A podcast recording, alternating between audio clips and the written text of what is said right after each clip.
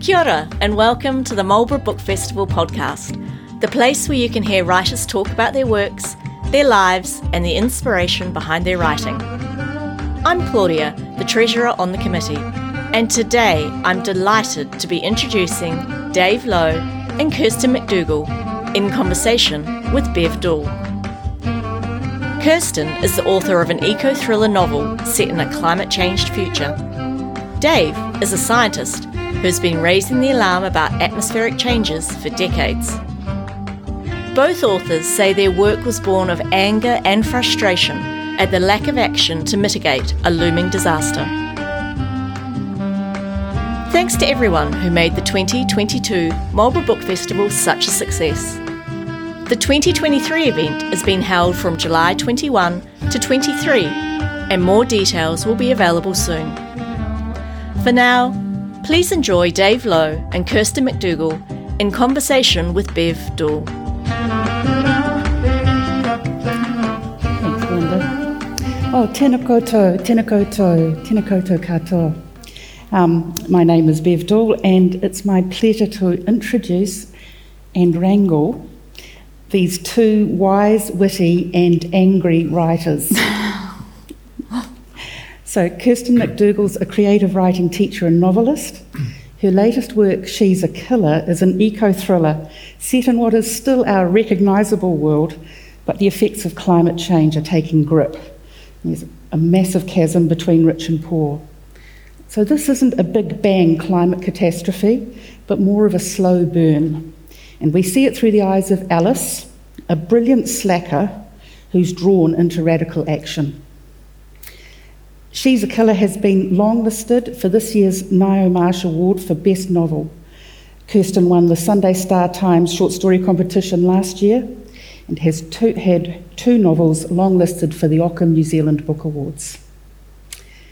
Dave Lowe is an atmospheric scientist and a creative non fiction writer. His memoir, The Alarmist, tracks a 50 year career as a pioneer in measuring carbon dioxide and methane in the atmosphere. He's travelled the world and he's braved the elements to gather data that shows increasingly alarming levels of CO2 and the need for urgent action. He describes the alarmist as a journey of despair, but not hopelessness. Dave was part of the United Nations IPCC report team that won the Nobel Prize in 2007. They produce groundbreaking contribution to knowledge on climate change.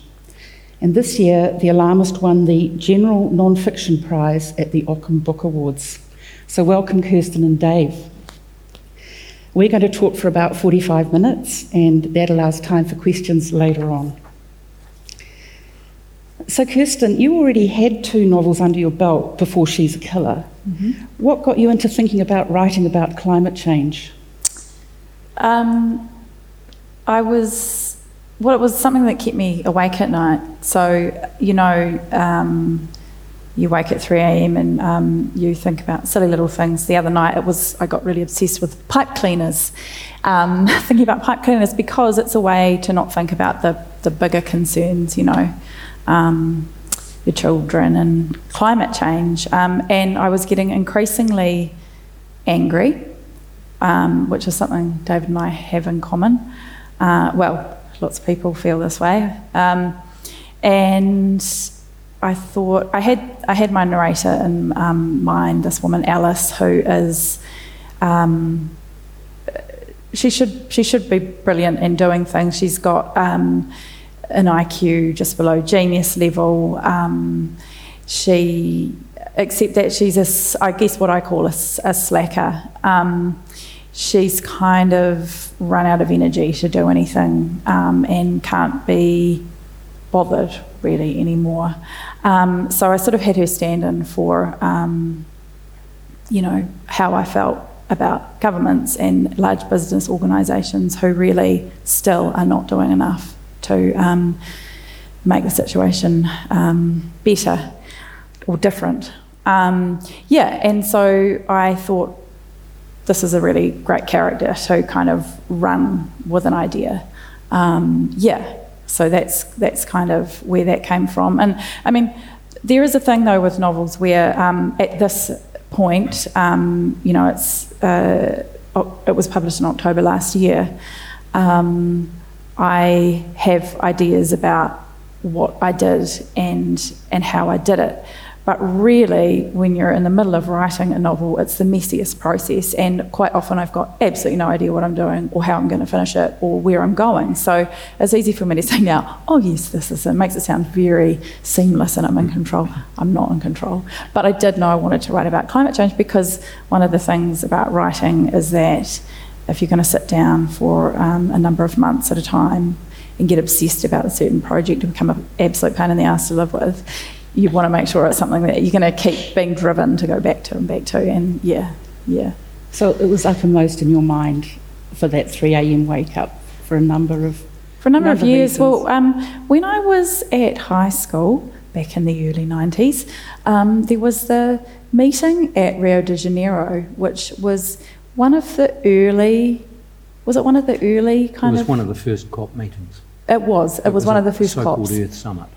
Earth Summit. So, and the um, Evening Post, as it was at that point, um, put a list from Rio, and they had ten things that we need to be doing to, um, you know, help help the climate, help help the earth. And as a sort of, I don't know how old I was, 15, 16 at the time, year old, I was absolutely alarmed by this, and I remember I cut it out and I put it on my wall, and um, I've still got that clipping. I, I looked for it the other day, and we're still not really doing the things they suggest.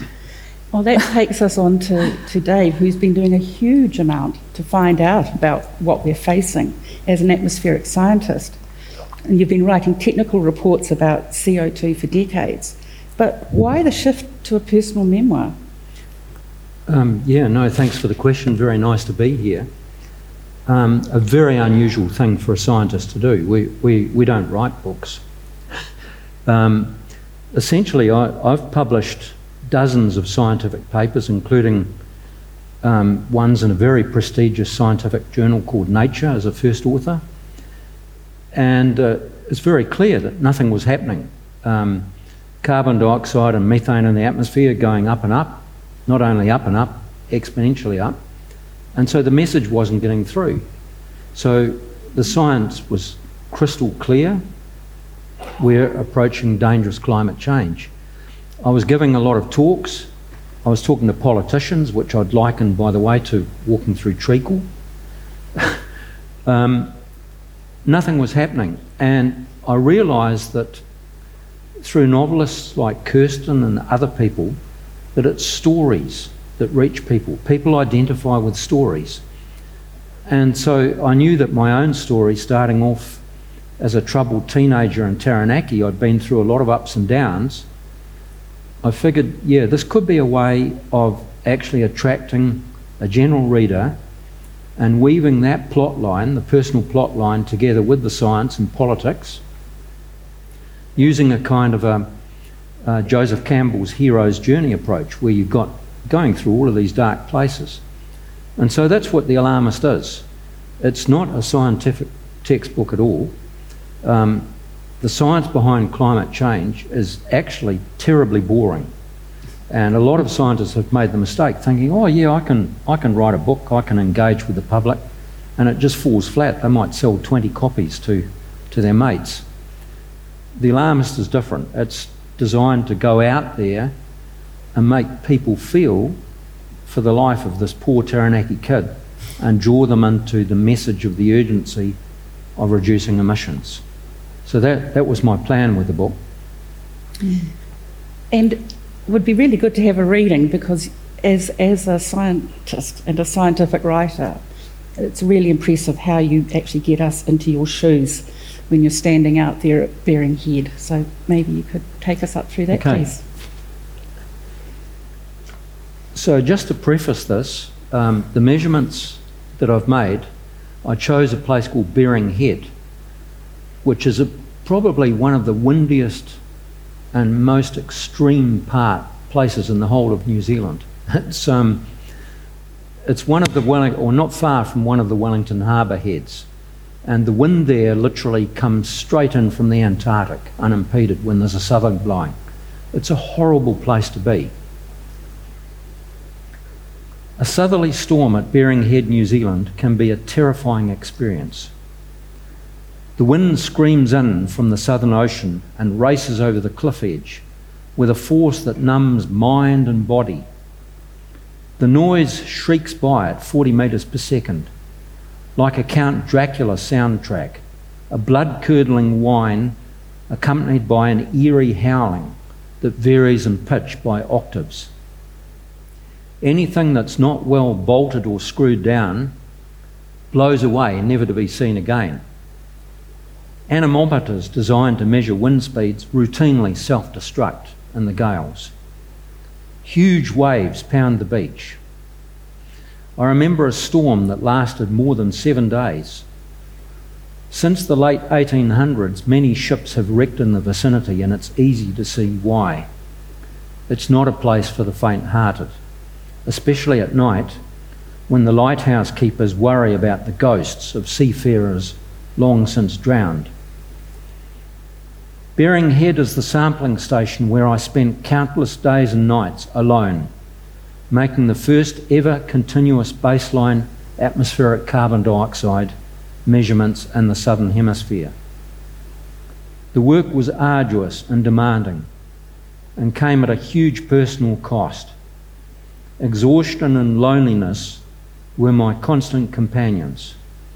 It was 1972, I was 23 years old and those in the subsequent measurements at the site confirmed that humanity's impact on the atmosphere was a global phenomenon, a dreadful discovery that I've lived with for 50 years. Half a century ago, serendipity set me, a 22 year old physics graduate, on a path to becoming one of a small group who provided proof that human activities were damaging the atmosphere by dramatically altering its chemical and physical properties. Our measurement, measurements showed that atmospheric CO2 was increasing around New Zealand as well as the nor- in the Northern Hemisphere.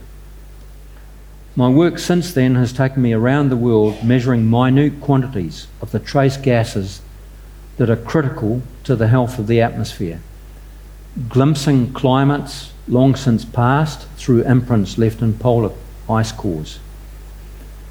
Along the way, I've faced plenty of setbacks, countless failed experiments and dead ends, battles with decrepit equipment, the frustration of dealing with administrators disinterested in the science, and politicians incapable of comprehending the unimaginable consequences of ever increasing CO2 in the atmosphere. As I write around me in this tiny Petone home office, there are symbols of my lifelong journey with the atmosphere books, photographs, posters, scientific papers. In a simple wooden frame, a certificate, the 2007 Nobel Peace Prize. It's a testament to what I've achieved and at the same time a reminder of the things that my lifetime's work in atmospheric research has not changed. The burning of fossil fuels has continued at a terrifying pace. Atmospheric CO2 has become the principal cause of human induced climate change. The Alarmist chronicles my 50 year journey with the atmosphere, and as Bev said, it's one of elation and despair. But the atmosphere itself has a history dating back to the dawn of time one which will continue when we are long gone. How has it changed with time, and what have I seen during my own life? So that's the, that sets us up for your your career and, and a memoir about your life. Having written The Alarmist, what's been the reaction? What, what's coming back to you? Well, um, you imagine my situation. I, I haven't written a book before, just scientific papers and reports. And I didn't know what to expect. I was very lucky to um, have the pitch and the initial ideas um, accepted by Fergus Barrowman. uh, publisher for what was then Victoria University Press, where I, I met Kirsten. And um, they're very professional. They took um, this work and uh, polished it, but essentially I wrote it. Um, maybe you will talk about why it's, why it's called The Alarmist later on. And it exceeded all my expectations. It's been a very good seller for Victoria University Press. It, it won a prize at the Ockham's Awards. And um, I've just had messages from all over New Zealand from people who've read it saying how it's touched them in various ways. Um, all, be, even beyond climate science and sustainability. Um, early on, as a young teenager, I was beaten up and bullied very badly. I was abused. Uh, so I had people responding to that.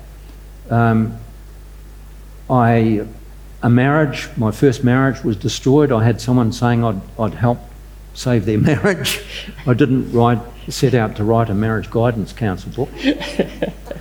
Um, Simon Upton said it was a, a chronicle of how society had changed in New Zealand over five decades. So it's been successful beyond my wildest dreams. I, I'm really thrilled with the support. So that, that's the power of, of a personal non fiction approach. As a novelist, what was your reaction to reading The Alarmist, Kirsten? Oh, oh, so many um, reactions. I think um, one of the things that Dave does um, through the book in each chapter is he notes the um, parts per million, how much the um, CO2 is rising. Um, they have the parts per million, and it starts off at what does it start off at, Dave? 320. Three, yeah, and we're now at 412, 4, Yeah, 412? 415. Oh, 415. Um, so you're you're looking at this young 23 year old um, who's entering a science that is uh, relatively new. What he's trying to do, I mean, he's having to make equipment to measure um, the CO2, and it's all so it's all very DIY kind of stuff, isn't it? So that's that's really cool. But as you're watching the parts per million rise, I I and that beautiful thing of um, you saying about Simon Upton saying it's a sort of picture of how New Zealand was, and some Americans, um, young American scientists are over here, and you know we just you know New Zealand in the 70s, and you describe your house, it's damp, it's cold, it's uninsulated. There's barely you know there's these Americans are sort of where where can you buy this, where can you buy that, and well we don't actually sell them in these things in New Zealand, and you go to America and you're like there's Cool. you know, you can buy anything. Um, and but you're watching the CO2 rise, and my reaction to that is I want a time machine. I want to go back, and I want to take a whole lot of people who can speak really clearly about this back, and say we're from the future. This is what we can do to to mitigate this now, and you know um, the the pessimist in me says yeah, well, you know, good luck lobbying against the oil companies um, back then. Um, but it's so there's a, a, feeling of dread as you read it. Yeah. But then it's so delightful to read as well because I'm just in awe, Dave, of you, um, your determination. Actually, is is, and it, it makes me think when when you're trying to make the next piece of equipment. Um, it's a little bit like um, novel writing or writing, story writing, where you're like, I f- it's a lot about, um, it's obviously it's science, but it's also about, I think, I feel there's this other way that I can go to get towards something, yeah. and I'm just going to actually direct all my energy there and become quite obsessive. And there's a similar kind of shared, um, maybe mental state or. Yeah um, yeah, which I find really fascinating. But I mean, Dave is an extraordinary human being. I mean, this is a person who's part of a Nobel Prize winning paper, writing it. He, you know, he was doing. Um, doing this the science when it was so new, no one really knew what it what it was. Um, and this is someone who also went to um, Germany to do his PhD and, and had to pass an exam. He spent two months swatting the German language so he could pass an exam so he could do his PhD. It's like, yeah. So, Dave, Dave's going to get a chance to, to reflect on you as well, Kirsten. Right. So this isn't a love fest going one way. But well, what- that's my reaction though. Is like it's you know I. You're such a humble person, Dave. When I first met you, I was like, "Oh, who's this guy? Oh, yeah, hi, you're Dave Lowe. No, I never heard of you." And then I read, you know, I read the manuscript. I was like, "Oh my god, this is this is a legend."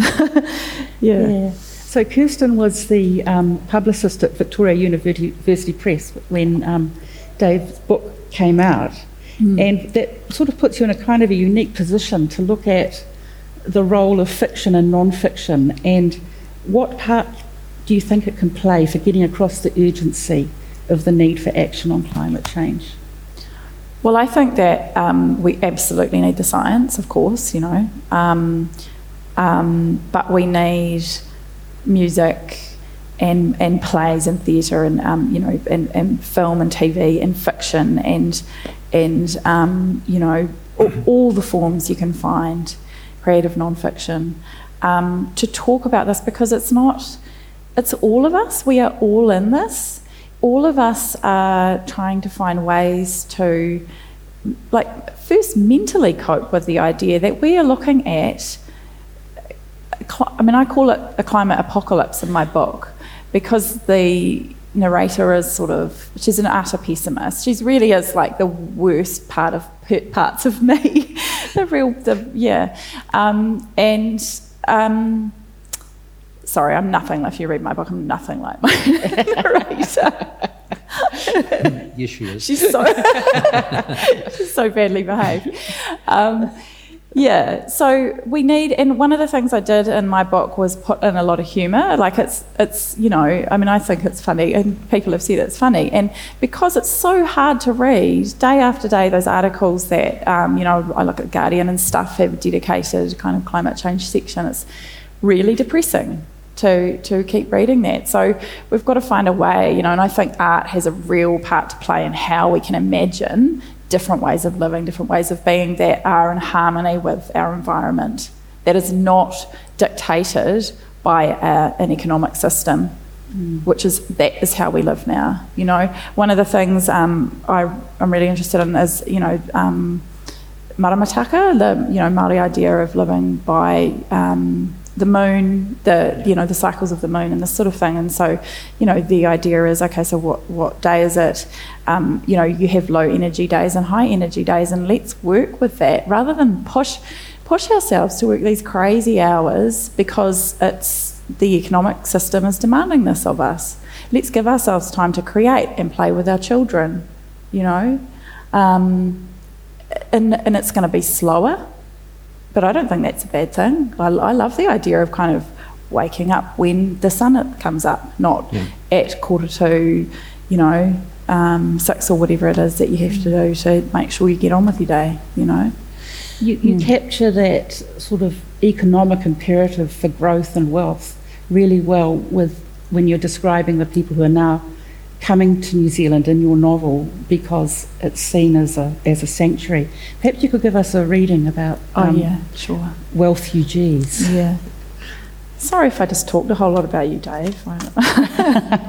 Don't worry, I'm going to talk about Yeah, you. it's coming up. Okay, so I'm going to read from the start of the book. Um, the narrator's on the bus to work, and her imaginary friend Simp is um, has followed her, unusually followed her out of the house, and is um, got on the bus and is sitting next to her. Um, so she's just yeah. Since the wealthugees had started pouring into the city more than a year earlier, I'd had a number of casual encounters with men, new arrivals to the end of the world. The problem with them was that they mostly wanted to talk about living in a new country and where they could get good coffee and their trauma and which was the best gym to work out in. I didn't want to hear their stories and couldn't help them. They'd paid for a nice bottle of wine and mistaken me for someone who listened. Their stories were all the same. Their countries were flooded, burning, or in drought. They ran from civil wars and useless governments, and they all had money to leave. I got fed up with them. I pointed out to one guy that he was lucky. He'd been able to come to New Zealand because his family could offer large amounts of money in return for residency. They could afford a small piece of land on which to build a house. He didn't like that. He slapped my face and yelled at me, saying I didn't understand what he'd lost. Then, to make it worse, he sat on the floor and cried and begged me to forgive him because he had PTSD. It took me ages to get him out of my house. You've always attracted losers, said Simp. I didn't know why Simp was on the bus with me where she could get sat on and pushed around.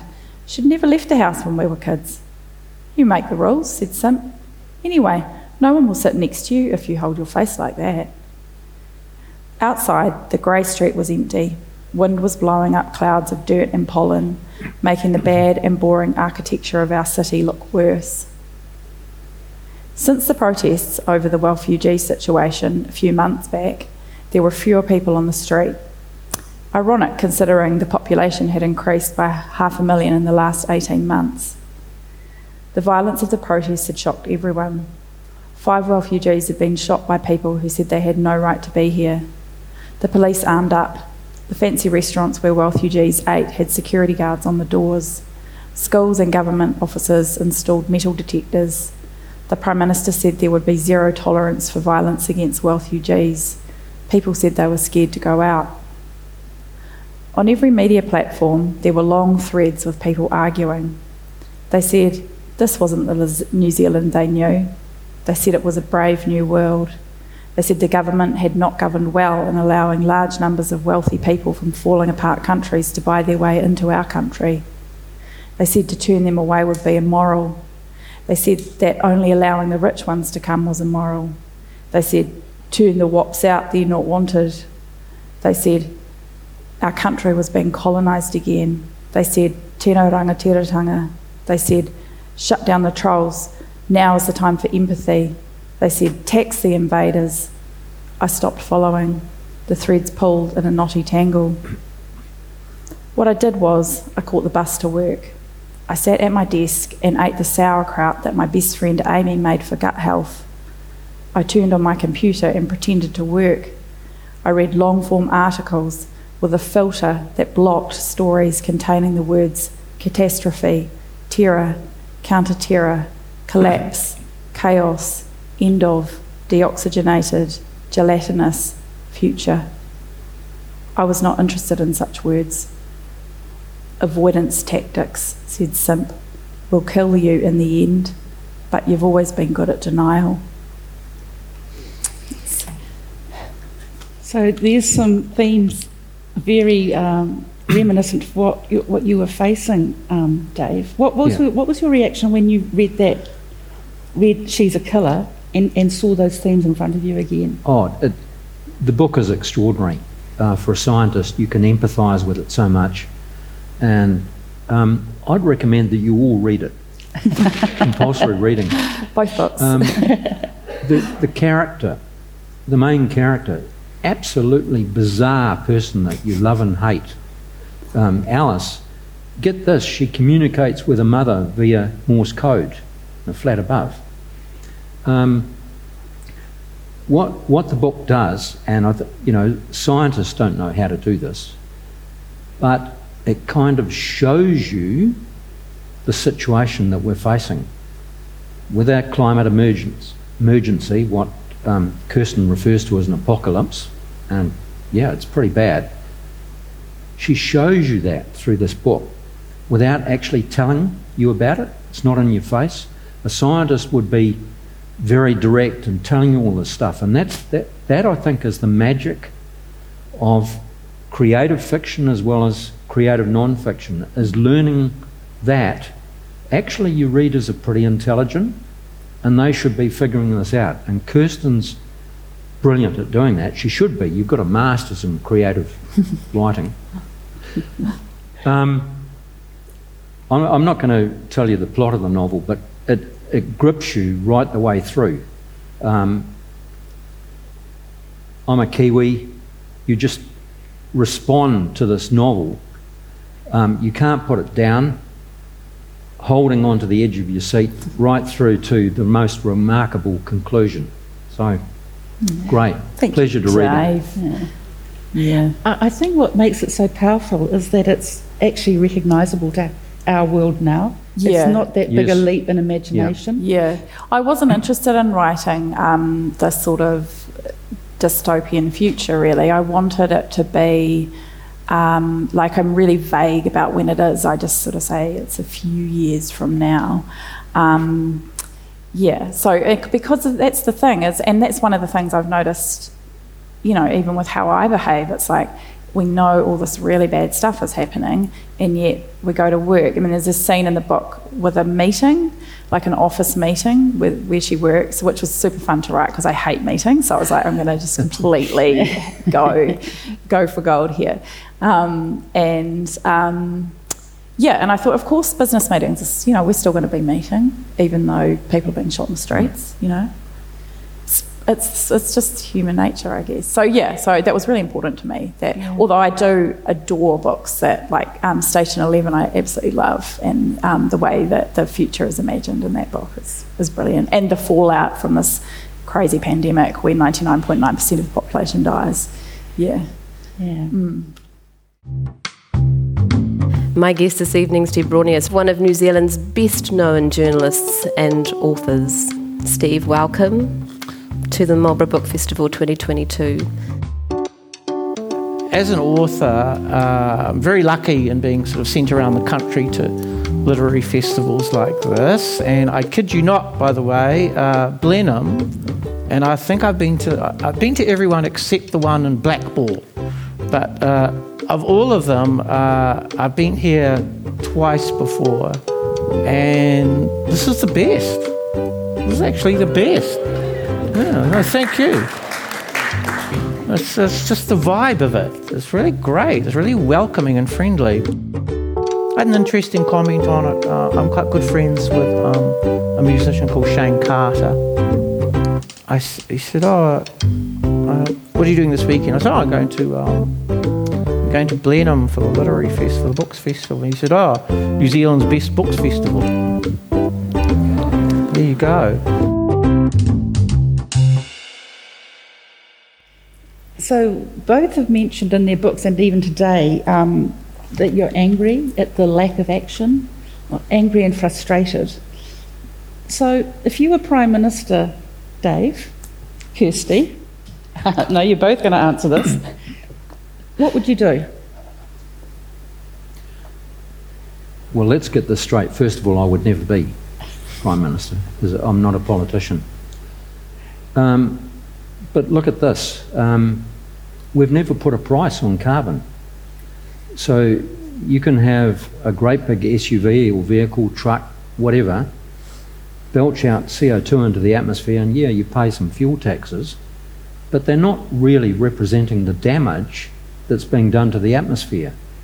So you think, what, are, what is the cost of that? And you go back to the fires that were in Australia, 2019, 2020, a billion animals perished in those fires. A billion animals. What's the cost of that? So somehow we have this transparent gas, you burn petrol or diesel or coal, and there's this transparent gas that wafts away and some character at Baring Head says you, oh gosh, you know, the concentration's gone up, but it's kind of out of sight, out of mind. Water pollution, of course, it's in your face. We all know what's going on there. You can barely swim in any rivers anymore in New Zealand. But we have, if I was Prime Minister, I would make sure, yep, you can go ahead and burn something that makes carbon dioxide, but you're going to pay the cost of a billion animals or flooding, the heat waves.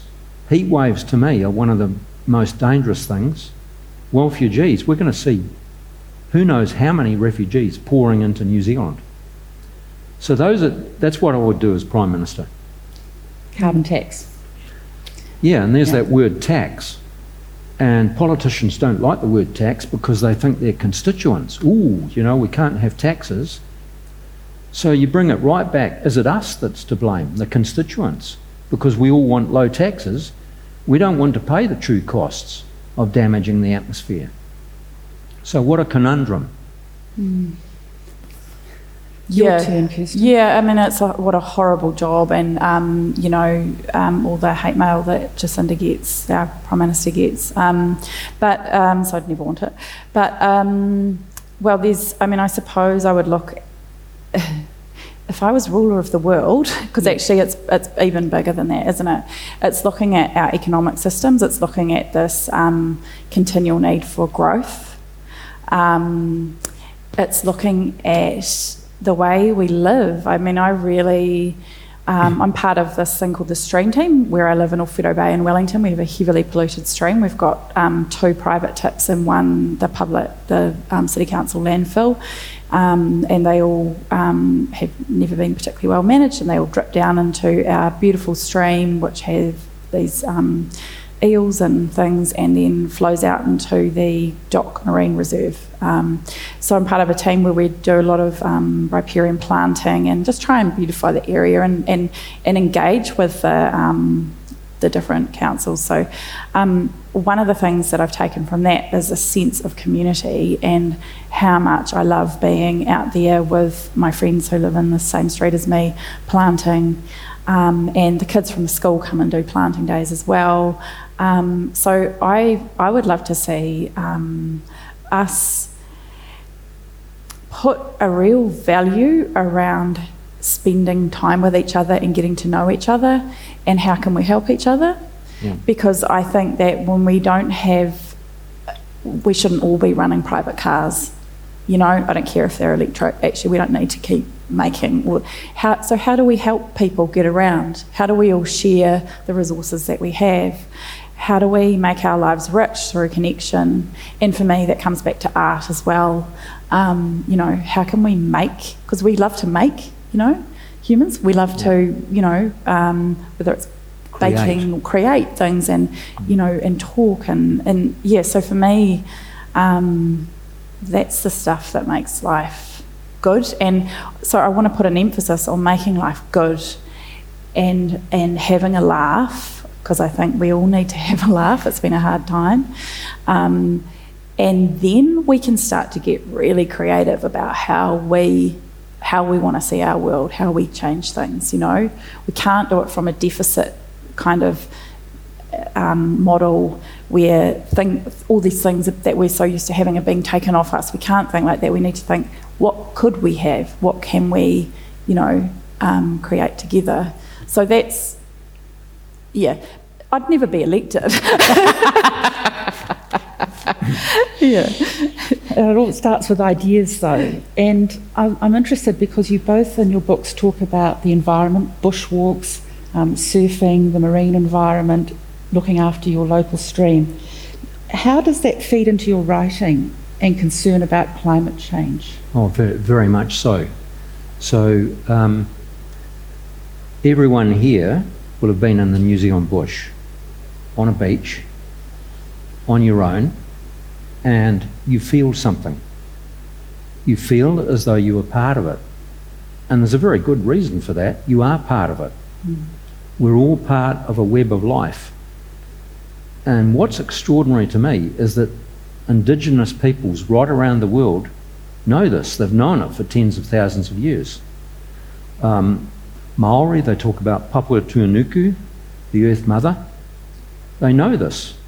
And what's ironic to me is it seems that it's only relatively recent that scientists have caught up with that and they've invented a fancy name. It's called Earth System Science, which is a fancy name for the web of, life. So we really are all part of this earth. It's, it's all connected. And that, that is certainly a theme that I've tried to bring across in The Alarmist. And so you can see how absolutely insane it is to wreck part of that web of life, namely the atmosphere, by filling it full of junk. Makes no sense whatsoever. When you talk like that with your, your science colleagues, what's their reaction? Do they look at, so, at you as though you're, you're what's got into Dave? Um, they've changed. Uh, I mean, the, fact is that we are facing a climate emergency. This is the last decade we really have to have a good chance of reaching net zero carbon by 2050. We have to have the emissions start peaking by 2025. That's only a couple of years away. So there, there's been a huge change in, in the scientific community. It used to be, well, we're not political. We would never talk to politicians directly. We'd just make some measurements in the lab and write a report and then send it off to the parliament, parliamentarians. They'll, they'll know what to do with it. Well, of course, they've done nothing. So there has been a huge change. And now the alarmist, that's a derogatory term. Um, Niwa, when this came up, Niwa actually phoned Kirsten saying, Oh, you can't have that title for the book. Well, the book had nothing to do with Niwa, it was our book, right? Yeah, I had to tell the um, the woman at Niwa that actually she um, she couldn't give your book a new title. she was like, "Why am I even saying this out loud?"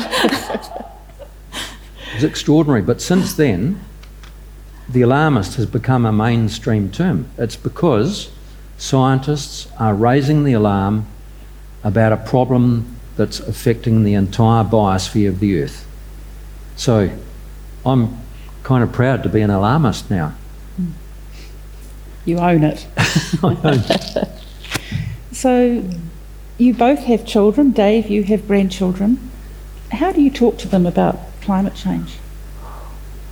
Yeah, I mean it's tough. I my thirteen year old was a couple of months ago was crying about it. You know, um, I mean it's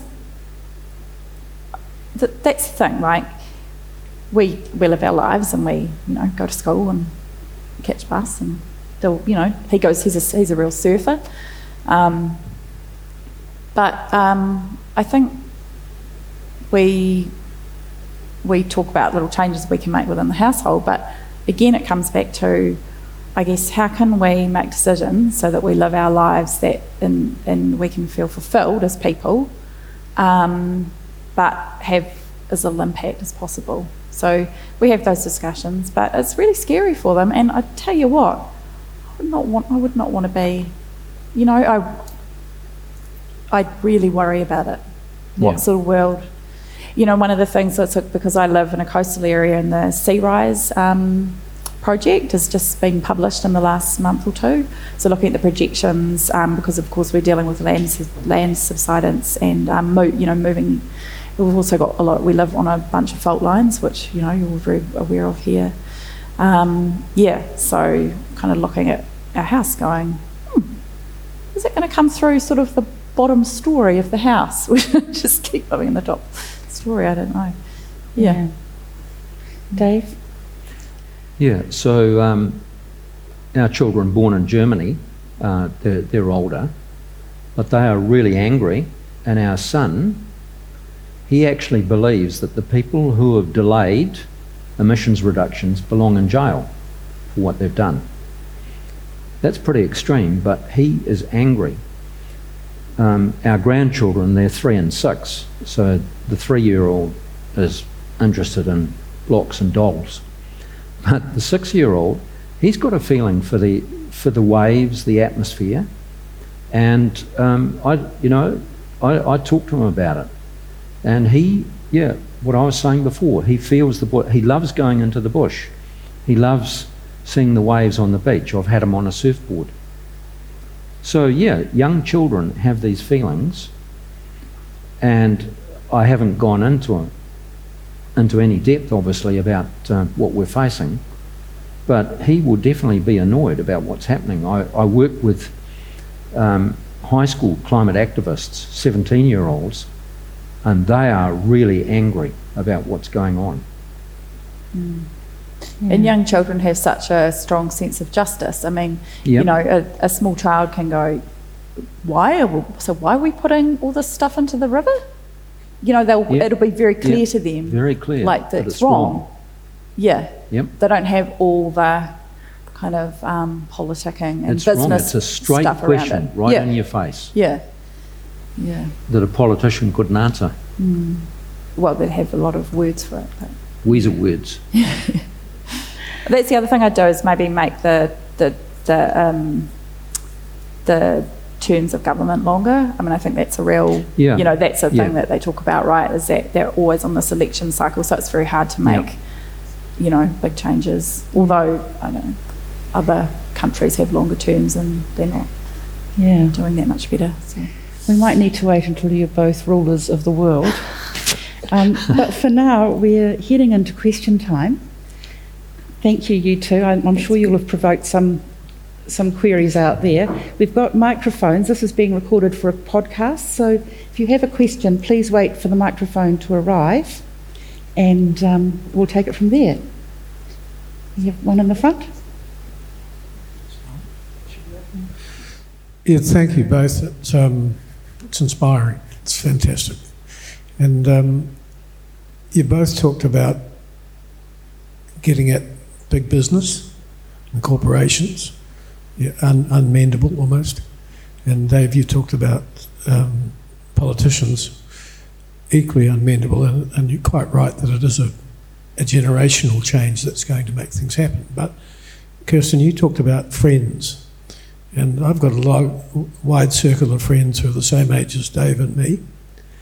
Um, some of them have got science backgrounds, agricultural science, which was where I started, um, and the people I play golf with. I can't talk climate change to them. I find it really difficult, and it's almost getting to the stage where it affects your friendships. So, how do you cope with those good friends of yours who don't want to believe it? Because I, Okay, I, I tend to lose my temper. I'm, I'm really glad that you brought that up, particularly about agriculture. So, as a kid, um, I grew up in rural Taranaki. I grew up on, on uh, dairy and sheep farms. So, to me, um, good farming is about understanding the environment. Good farmers are environmentalists. They know too well that they rely on water, they rely on the atmosphere, they re- rely on the stability of the land. I think the, big, the issue we've got with agriculture in New Zealand is what Kirsten alluded to it's that profit motive. And there are now many farms which are owned by um, Queen Street moguls, Auckland, not, not Queen Street, Blenheim, which is great. I, I like that street. I live in Queen Street, Petone. But this is Queen Street, Auckland, and they're forcing the people running those farms to produce profits year after year after year. Profits and the growth that Kirsten talked about, they do not go, they're, they're illogical when you're talking about a finite planet. You could talk to a high school student and say, hey, what do you think about indefinite economic growth on a place that's actually finite? And they'd just laugh at you. It's illogical. So, farming, I think, just it, it's a wonderful um, occupation to be in, but it must be run sustainably and without that continuous profit motive.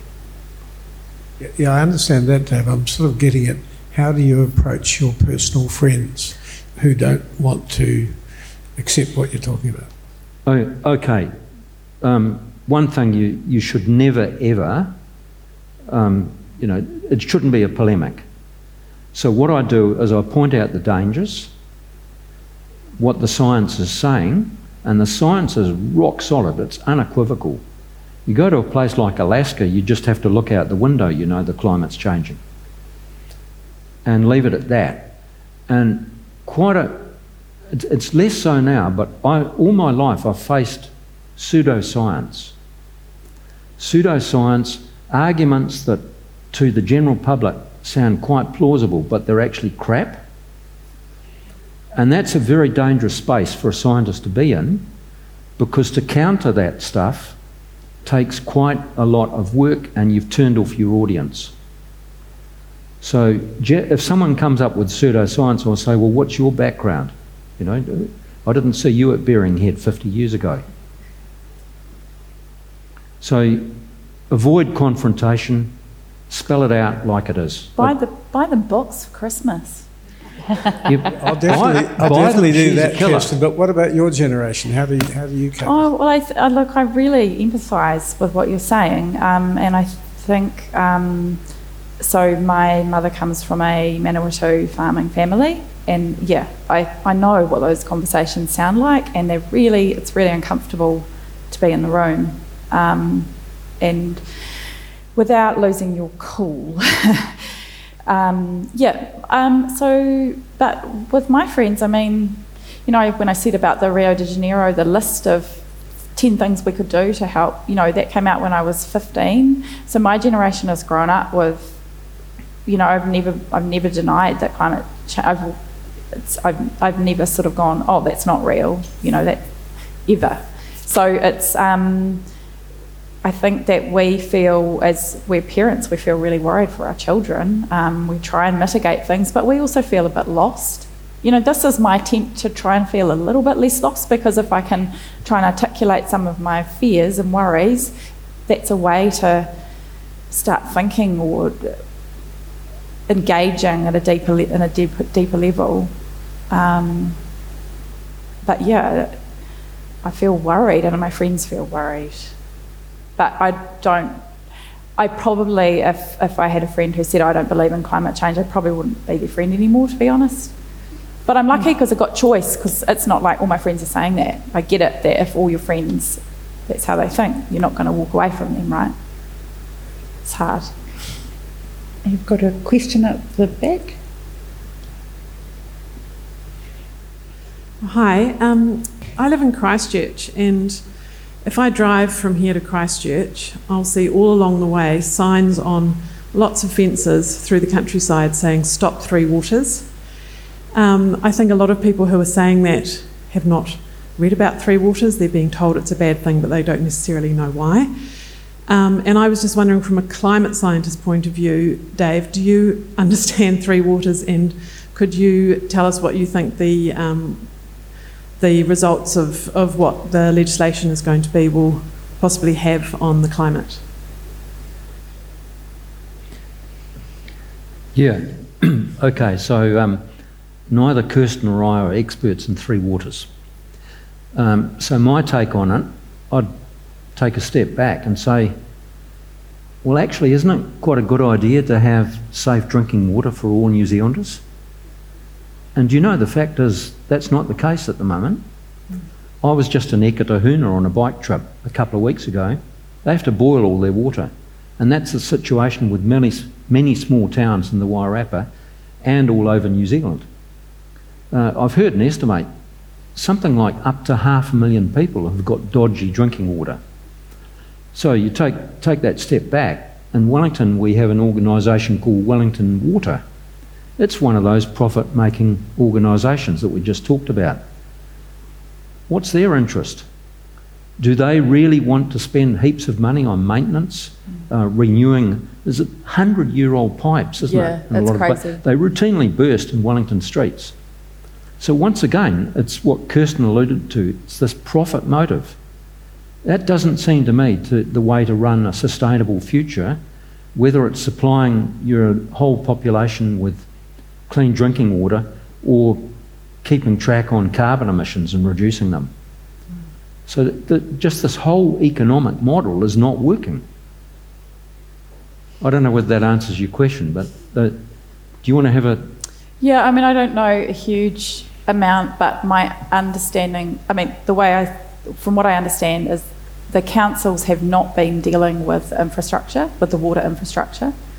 They have ignored, in Wellington in particular, they've ignored it for years, years and years and years. So centralising it, I suppose, is one way to have access to greater funds and also to go, well, actually, we, as a country, we drink water. We should be concerned about how this is this is working throughout the whole of our country, rather than kind of looking region by region. So um, I met someone recently who's actually working on it um, in the policy department, and he said Wellington is one of the good cases in the country, which terrified me because. Um, yeah, it's, it's been a nightmare with water in my street, and the street away from me has we've had roadworks for two years where they're trying to replace pipes, and um, yeah, so and it's very expensive. And It's, it's very interesting. Water is actually quite a strong theme in in Kirsten's book and the lack of it and the need to ration Yeah. it and how Yeah. expensive it Mm. is. And in my book, it's been completely privatised. So every time you turn on the tap, you have an allowance that you pay for, and you'll only get that much, however much you've paid for. That's how much will come out of the tap. So my narrator doesn't shower; she has a bird bath because she doesn't have much money. And we have a question here. This is going to be the last one. We're closing in on book selling time.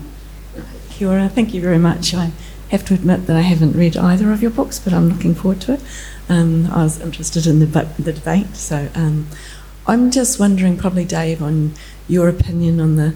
I wonder if it's just a feel good factor for Air New Zealand and its um, offsetting of carbon emissions when you fly. Is that sort of something that you've got an opinion on in terms of the practicality of what we can do? Everybody is now entering back into exploring the world and flying around the country, and just wondered what your opinion on that was. Yeah, no, I'm, I'm glad you raised that. That's about aviation and the carbon emissions. Um, and aviation, of course, it's a, it's a pretty big contributor to uh, atmospheric carbon dioxide emissions. It's not an intractable problem. Um, not too far down the track, we really will start to see jet fuel that's made synthetically from atmospheric carbon dioxide and hydrogen, which has been produced by electrolysis. Before then, if, if, if you have a look at Air New Zealand, I'm pretty impressed. Um, they have an offset scheme which involves planting New Zealand native trees. And these trees are protected in perpetuity by a legal covenant, so they can never be cut down. NIWA's just made some remarkable discoveries. Fiordland, which has never been logged, it's native forest, um, is a huge carbon sink, even though it's been in equilibrium for hundreds of years. So native trees really are the way to go. Um, it does seem like it's indulgences, and it's not a permanent solution, but I think if the price on the carbon is set correctly, and, and Air New Zealand are charging around $80 a tonne at the moment, which is the emissions trading scheme current value, then if you have to fly, if you have to fly, then that is the way to go. Thank you. Well, that's almost a positive note that you think aviation and travel, there are I'm- going to be alternatives coming up. I'm very positive when it comes to new technology. We, we know how to do this. In fact, we already have the tools to sort these problems. It's the political will and it's the economics that uh, Kirsten referred to. Those are the things that are holding us back, and of course, human behaviour. And uh, are you an expert on human behaviour? Because I'm, I'm not. I'm studying it, but Cha- no. yeah, changing minds. Yeah. Yeah. Well, I think reading t- these two books is a really good way to change minds and give them for birthday and Christmas presents. Um, if you'd like a signed copy, please go and see um, Dave and Kirsten out at the book table at the end of the session. But um, I'm going to wrap that up now and thank you very much for coming. And um, it's been a pleasure to meet and talk with you two. Thank you, Bev. Okay, thank you.